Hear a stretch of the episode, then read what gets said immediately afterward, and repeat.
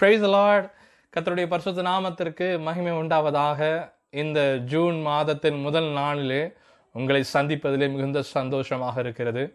கடந்த ஐந்து மாதங்களிலும் அநேக இருளான காரியங்கள் நம்மை சூழ்ந்து கொண்டு இருந்தாலும் கர்த்தருடைய கிருபை நம்மளை அளவில்லாமல் பாதுகாத்து இந்த நாளை காண செய்திருக்கிறது. அநேகர் கடந்த மாதம் முதல் நா நாளே அவர்கள் பார்த்தவர்கள் இந்த நாள் அவர்களாக பார்க்க முடியவில்லை. அநேகர் மரித்து போய்விட்டார்கள். ஆனால் கர்த்தர் உங்களையும் என்னையும் அவருடைய கிருபையினாலும் பலத்தினாலும் தாங்கி வந்திருக்கிறார். கடந்த மாதம் எவ்வளவோ போராட்டங்கள் நீங்கள் பார்த்திருப்பீர்கள். ஆனால் அவருடைய கிருபை நம்மளை தாங்கியிருக்கிறது. ஆமென். சரி, இந்த மாதத்திலும் அவருடைய கிருபை இன்னும் அளவா அளவில்லாமல் நம்மளை பெருகி நம்மளை ஆசீர்வதிக்க இருக்கிறது. திருப்பிக் கொள்ளலாம்.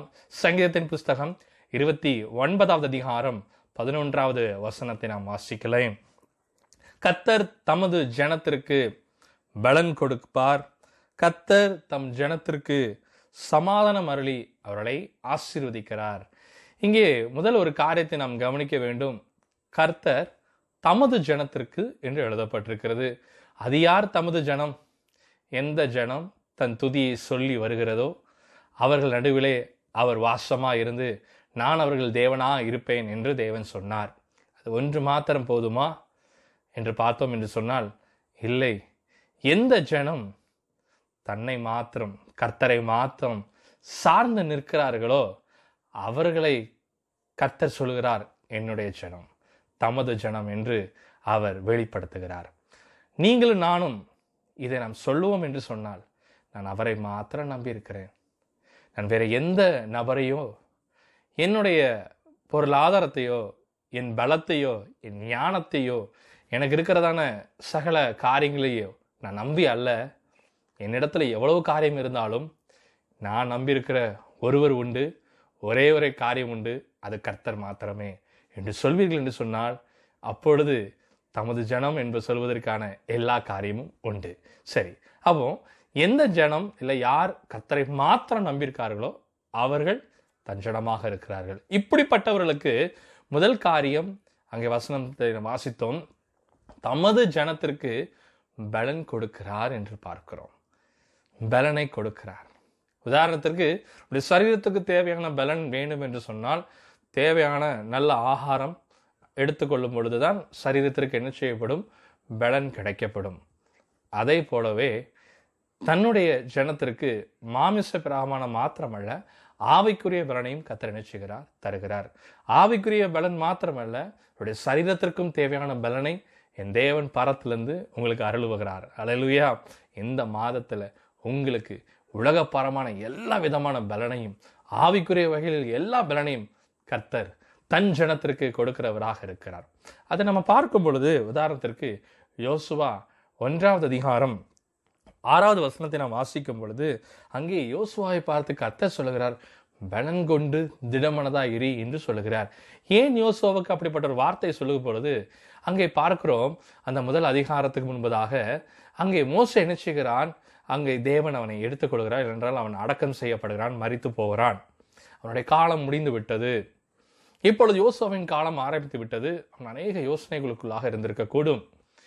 ஏனென்றால் மோசே பெரிய ராஜாவாகிய பார்வோனையும் அவனுடைய இராணுவத்தையும் அவன் சந்தித்தான். சிவந்த சமுத்திரத்துக்கு நடுவாக அதை பிரித்து ஜனத்தை நடக்க செய்தான். அது மாத்திரமல்ல, பாருங்க, மாறாவை மதுரமாய் மாற்றினான், ஏழிமுக்குள்ளாக நடத்தினான். இப்படி அநேக காரியங்களை மோஸ்ட் என்ன செய்கிறான், செய்து கொண்டே இருக்கிறான். அநேக காரியங்கள் எல்லாவற்றுக்கும் மேலாக மோசே பல லட்ச ஜனங்களை பொறுமையாய் நடத்தி கொண்டு போனான். ஒரு பெரிய கிருபை. பாருங்க, அதையெல்லாம் யோசிக்கும் பொழுதுதான் ஒரு குடும்பத்தை நடத்துவதே எவ்வளோ ஒரு பொறுமையாக அநேக காரியங்கள் நமக்கு தேவைப்படுகிறது. அப்படி இருக்கும் பொழுது இத்தனை லட்சம் ஜனங்களை அவன் நடத்தியிருப்பான் என்று நடத்தியிருக்கிறான் என்று சொன்னால் எவ்வளவு பொறுமை எவ்வளவு கிருபை அவனுக்கு தேவைப்பட்டிருக்கிறோம். அதை அவன் கட்டாயம் யோசுவா எண்ணி பார்த்திருப்பான். ஆகையால் தான் கர்த்தர் அது வசனத்தில் சொல்லப்படுகிறது. ஐந்தாவது வசனத்திலே நான் மோசையோடு இருந்ததை போல உன்னோடும் இருப்பேன் என்று எழுதப்பட்டிருக்கு. உன்னோடு இருப்பேன் என்று இல்லை, உன்னோடும் அப்படின்னா அவனுக்குள்ளாக அந்த கேள்வி இருந்திருக்கும், என்னோடு இருப்பாரா? மோசையோடு இருந்தாரு, நான் பார்த்துருக்கிறேன்ப்பா, மோசையை கொண்டு பலத்த காரியங்களை செய்தாரப்பா, நான் பார்த்திருக்கிறேன். நான் அதற்கு தகுதி உள்ளவன் அல்லையே. அவன் எகிப்தின் சகல ஞானத்தையும் கற்றவனாய் காணப்படுகிறான், நான் அப்படி அல்ல. அவனுக்குள்ளாக எண்ணம் இருந்திருக்க கூடும். அங்கு வசனம் சொல்லுகிறது, உன்னோடும் இருப்பேன். இந்த நாளில் கர்த்தர் உங்களை பார்த்து சொல்லுகிறார், அவருடைய பலன் உங்களோடும் இருக்கும். அல்லேலூயா. மோசேயோடு இருந்ததை போல, யோசுவாவோடு இருந்ததை போல, அதன் பின்பு வந்துதான் நீதிமான்கள் ஒவ்வொருவரோடும் இருந்ததை போல, தன்னுடைய சீஷர்களோடு இருந்ததை போல, அப்போஸ்தலரோடு இருந்ததை போல, உங்களோடும் தேவ பலன் இந்த மாதத்திலே இருக்க போகிறது. எத்தனை பேர் விசுவாசிக்கிறீர்கள்? ராமேன் சொல்லலாமா? கர்த்தருடைய பலன் போதுமானதாக இருக்கிறது. தஞ்சனத்திற்கு தான் கொடுக்கிறார். இந்த பலன் பரத்திலிருந்து வருகிறது, அது எல்லாருக்கும் அல்ல, தன் ஜனத்திற்கு கொடுக்கிறார் என்று வசனத்தை நாம் பார்த்தோம். அடுத்த ஒரு காரியத்தை பார்க்கும் பொழுது, தன் ஜனத்திற்கு அவர் என்ன செய்கிறார் என்றார், கிருபை என்ன செய்கிறார், தருகிறார் என்று வசனம். சமாதானத்தை என்ன செய்கிறார், அவர் தருகிறார். இந்த சமாதானத்தை நாம் பார்க்கும் பொழுது அது தெய்வீக சமாதானம், உலகம் தருகிறதான சமாதானம் அல்ல. இயேசு கிறிஸ்து சொல்லுகிறார், நான் பரலோகத்தில் இருக்கிற சமாதானம் நான் தருகிறேன். இந்த சமாதானத்தை உடையவர்கள் அமர்ந்த நீரை போல இருப்பார்கள். சங்கீதத்தில் இருபத்தி மூன்று நாம் வாசிக்கிறோம் அல்லவா, அமர்ந்த நீரோடு என்னை அவர் என்ன செய்கிறார், கொண்டு போய் விடுகிறார் என்று. அமர்ந்த நீர் இல்லைன்றால் தேவ சமாதானத்தை உடையவர்கள் எப்படிப்பட்ட சூழ்நிலைன்னு பார்த்தீங்கன்னா அமைதியாக இருப்பாங்க. பெரிய உபத்திரமோ பெரிய காரியமோ பெரிய சந்தோஷமான நிகழ்வு வந்தாலும் சரி, ஒரு அமைதியான ஒரு அனுபவம் அவர்களுக்குள்ளாக என்ன செய்யப்படும், காணப்படும். அதைத்தான் கர்த்தர் சொல்கிறார், தன் ஜனத்திற்கு அவர் தனது சமாதானத்தை அருளுகிற தேவனாக இருக்கிறார். உலகம் முழுவதும் இப்படிப்பட்ட கூக்குரல்கள் கேட்டுக்கொண்டு இருக்கும். சில நேரம் ரொம்ப நெருக்கி கொண்டு செய்வார்கள், இதை செய்யுங்கள், கட்டாயம் இதை செய்து விடுங்கள், இதை இப்படி செய்து விடுங்கள், இல்லை என்றால் உங்களுக்கு இவ்வளவு பெரிய ஆபத்து எல்லாம் இருக்கிறது. ஓகே, உண்மைதான். ஆனால் தேவ ஆவியானவர் உங்களுக்குள்ளாக தன் சமாதானத்தை தந்திருப்பார் என்று சொன்னால் அமைதியாக இருந்து கர்த்தர் நடத்துகிற பாதையில் நாம் பொறுமையாய் நடக்க முடியும். அதை நாம் பார்க்கும் பொழுது தானியேலுடைய விசேஷத்தை நாம் பார்க்கலாம். தானியேல் ஆறு பத்தில் எழுதப்பட்டிருக்கு, அந்த பத்திரத்தில் கையெழுத்து வைக்கப்பட்டது என்று அறிந்தும் முன்பு ஜெபித்து வந்ததை போல மூன்று வேளையும் ஜெபித்துக்கிட்டே இருக்கான். இந்த ஆறாவது வசனத்தில் பார்த்தீங்கன்னா தானியேலை குறித்து அங்கே எழுதப்பட்டிருக்கிற அவனுக்கு விரோதமாக அநேக காரியங்கள் திட்டங்கள் செய்து கொண்டே இருப்பார்கள். அவன் ராஜாவுக்கு அடுத்தபடியாக அவன் வர வேண்டியது இருக்கப்படியினால் அவன் மேல் பொறாமை கொண்டவர்கள் பாருங்க அநேக காரியங்களை அவனுக்கு திட்டங்களை செய்து கொண்டிருக்கிறார்கள். கட்டாயம் தானியேலுக்கு அறிந்திருப்பான். அந்த வசனத்தை நம்ம வாசிக்கும் பொழுது நமக்கு ஒன்று புரிந்து கொள்ள முடியும். அங்கே ராஜா தானியேல் மிகுந்த அன்புள்ளவனாய் என்ன செய்கிறான், காணப்படுகிறான். ராஜாவினுடைய பலன் இல்லைன்றால் ராஜாவுடைய அறிமுகம் அவனுக்கு இருக்கிறது, நட்பு இருக்கிறது. இந்த பத்திரத்தில் கையெழுத்து போடுவதற்கு முன்பதாகவே அவனுக்கு கட்டாயம் தெரிந்திருக்கிறதுக்கு வாய்ப்பு உண்டு. இவையெல்லாம் இருந்தும் அவன் ராஜாவை தேடவில்லை, எப்பொழுதும் போல தேவனை தேடுகிறான். அதனால தான் முதலாவது சொன்னேன், தன் ஜனத்திற்கு என்று. இந்த ஜனம் என்ன செய்யும் அப்படின்னா, பலன் இல்லாத நாட்களிலே யாரை தேடினார்களோ பலன் இருக்கும் பொழுதும் அவர்களை தேடுவார்கள்.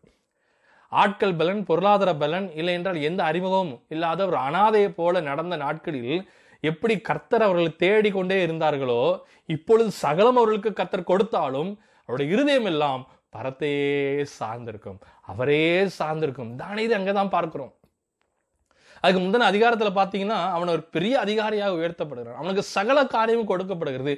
ஆனாலும் அவன் முன்பு ஜெபித்து வந்ததை போல மூன்று வேளையும் கர்த்தரை தேடிக்கொண்டே இருந்தான், துதித்து கொண்டே இருந்தான். அதான் முதல்ல சொன்ன, தன் ஜனம் துதித்து கொண்டே இருக்கும், சமாதானம் கொண்டதாய் காணப்படும், பலன் கொண்டதாய் காணப்படும். இந்த பலன் பாருங்க உலகத்தில் உள்ள பலன் அல்ல, பரத்திலிருந்து பலன். என்னை பலப்படுத்துகிற கிறிஸ்துவினாலே எல்லாவற்றையும் செய்ய பலன் உண்டு. தானியேலுக்கு தெரியும், தேவ பலன் எனக்கு போதும். அவன் சமாதானம் உடையவனாய் காணப்பட்டான். காட்ஸ் பீஸ், தேவ சமாதானம் அவனுக்குள்ளே இருந்தது. அவன் ஒன்றும் பேசக்கொள்ளவே இல்லை, அலட்டிக்கொள்ளவே இல்லை. அவனுக்கு அவனுக்கு விரோதமாக எல்லா காரியங்களும் செய்து அவனை சிங்க கெபிலுக்குள்ளாக அவன் கொண்டு போகும் பொழுது கூட அவன் ஒரு வார்த்தையும் பேசவில்லை. ராஜா தான் அங்கே போராடிக்கிட்டே இருக்கான், ஏதாவது ஒரு வழி இருக்குமா இவனை தப்பி வைக்கலாம் என்று சொல்லி அவன் அவ்வளவு போராட்டம் செய்து கொண்டே இருக்கிறான். தானியேலுக்கு ஒருத்தங்க வசனம் சொல்லுகிறது, ஒன்றும் அவன் பேசாதபடியே அவன் என்ன செஞ்சுக்கிட்டு இருக்கானா, அமைதியாக இருக்கான். கர்த்தர் பார்த்துக்கொள்ளும். அதான் சமாதானம், தேவ சமாதானம், தெய்வீக சமாதானம் தானியேலுக்குள் காணப்பட்டது. அமைதியாக இருந்தான். அங்கே பதினேழாவது வசனத்தை வாசிக்கும் பொழுது அங்கே ஒரு கல் என்ன செய்யப்படுகிறது, போட்டு அவனை என்ன செய்ய பூட்டப்படுகிறது. அவன் இருபத்தி பதினெட்டாம் வசனம் சொல்லுகிறது, ராஜா அந்த ரா முழுவதும் போஜனம் பண்ணாமல் அவனுக்கு நித்திரையும் வராமல் என்ன செஞ்சுதான் போயிட்டு. ஆனால் தானியேல் பார்த்தீங்கன்னா அவர் பாட்டில் he is a very comfortable stage, ரொம்ப பீஸ்ஃபுல்லாக அமைதியாக இருக்கிறான். ஏன்னா தேவ சமாதானம் அவனுக்குள் காணப்படுகிறது. ஆனால் ராஜாவுக்கு பாருங்கள் அப்படி அல்ல, ஒரி ஒரியிட்டார். உலகத்துக்குள்ளான காரியங்கள் இருக்குன்னு சொன்னால் ஒரி வந்துடும். அவனுக்கு அங்கே சொல்லப்படுகிறது அவனுக்கு பசியும் இல்லை, தூக்கமும் இல்லை. இப்படிப்பட்ட காரியம் நமக்குள் இல்லாதபடி நாம் ஜாக்கிரதையாய் காணப்பட வேண்டும். ஆனால் தானியேல் அதற்கு மாறாக அங்கே இருபத்தி ரெண்டாவது வசனம் சொல்லுகிறது, ராஜா கேள்வி கேட்டப்பறம் தான் அப்போ தான் பேசுகிறான். அந்த முழு அதிகாரத்தை நீங்கள் பார்க்கும் பொழுது அந்த இடத்துல தான் தானியேல் பேசுகிற ரொம்ப கரெக்டாக அளவாக பேசுகிறதை பார்க்க முடியும். அளவான ஷார்ட் அண்ட் கிறிஸ்பாக பேசுகிறான். அங்கே இருபத்தி ரெண்டாவது வசனம் சொல்லப்படுகிறது, சிங்கங்கள் என்னை சேதப்படுத்தாதபடிக்கு தேவன் தம்முடைய தூதனை அனுப்பி அவைகளின் வாயை கட்டி போட்டார் என்று வசனம் நினைச்சுகிறது சொல்லுகிறது. ஆம் பிரியமானவர்களே, தேவ சமாதானம் இருந்தால் பாருங்கள், தானியேல் சிங்கங்களுக்கு நடுவில் இருந்தாலும் அந்த சமாதானம் அவனை ஆசீர்வாதத்துக்குள்ளாக நடந்து செல்லுச்சு. அங்கே நம்ம வாசிக்கும் பொழுது கர்த்தர் தன் ஜனத்துக்கு நினைச்சுக்கிறார், பலன் கொடுக்கிறார். கர்த்தர் தன் ஜனத்துக்கு சமாதானத்தை அருளுகிறார், அவர்களை ஆசீர்வதிக்கிறார். எவர்களை? எவன் கர்த்தருடைய பலத்தினாலும் எவன் தேவ சமாதானத்தை உடையவனாய் இருந்து கர்த்தரையே மாத்திரமாய் பிடித்து கொண்டு தன் ஜனமாக இருப்பான், கர்த்தருடைய ஜனமாக இருப்பான் என்று சொன்னார். கர்த்தர் அப்படிப்பட்டவர்களை ஆசீர்வதிக்கிறார். இந்த மாதத்திலே கர்த்தர் உங்களை இவ்விதமாய் ஆசீர்வதிப்பாராக. நாம் ஜெபிக்கலாம். எங்களை நேசிக்கிற அன்பின் பரலோக பிதாவே, இந்த மாதத்திலே நீர் எங்களுக்கு சொன்னதை போல நாங்கள் உம்முடைய ஜனமாக இருக்க கர்த்தர் எங்களுக்கு கிருபை தருவீராக. எந்த தருணத்திலும் நாங்கள் உண்மையே சார்ந்திருக்க உதவி செய்யும். உம்முடைய பலனும் உம்முடைய சமாதானம் எங்களுக்குள்ளாக இருக்கும் என்று சொன்னால் அதுவே எங்களுக்கு ஆசீர்வாதமாக இருக்கிறது. அது மாத்திரமல்ல, தன் ஜனமாகிய இஸ்ரவேலை ஆசீர்வதிப்பதே பிரியம் என்று சொன்னீங்களப்பா. ஆபிரகாமின் நிமித்தமாக நாங்கள் கிறிஸ்துவை விசுவாசிக்கிறபடினால் எங்களுக்கும் இந்த ஆசீர்வாதத்தை தருகிறீர். இந்த மாதம் முழுவதும் ஒரு நன்மையும் குறைபடாதபடி உம்முடைய ஜனத்தை ஆசீர்வதும். இதை கேட்கிற ஒவ்வொருவரும் உம்முடைய ஜனமாய் மாறுபவர்களாக இயேசு நாமத்தில் ஜெபிக்கிறோம் நல்ல பிதாவே, ஆமென். கர்த்தர் உங்களை ஆசீர்வதிப்பாராக.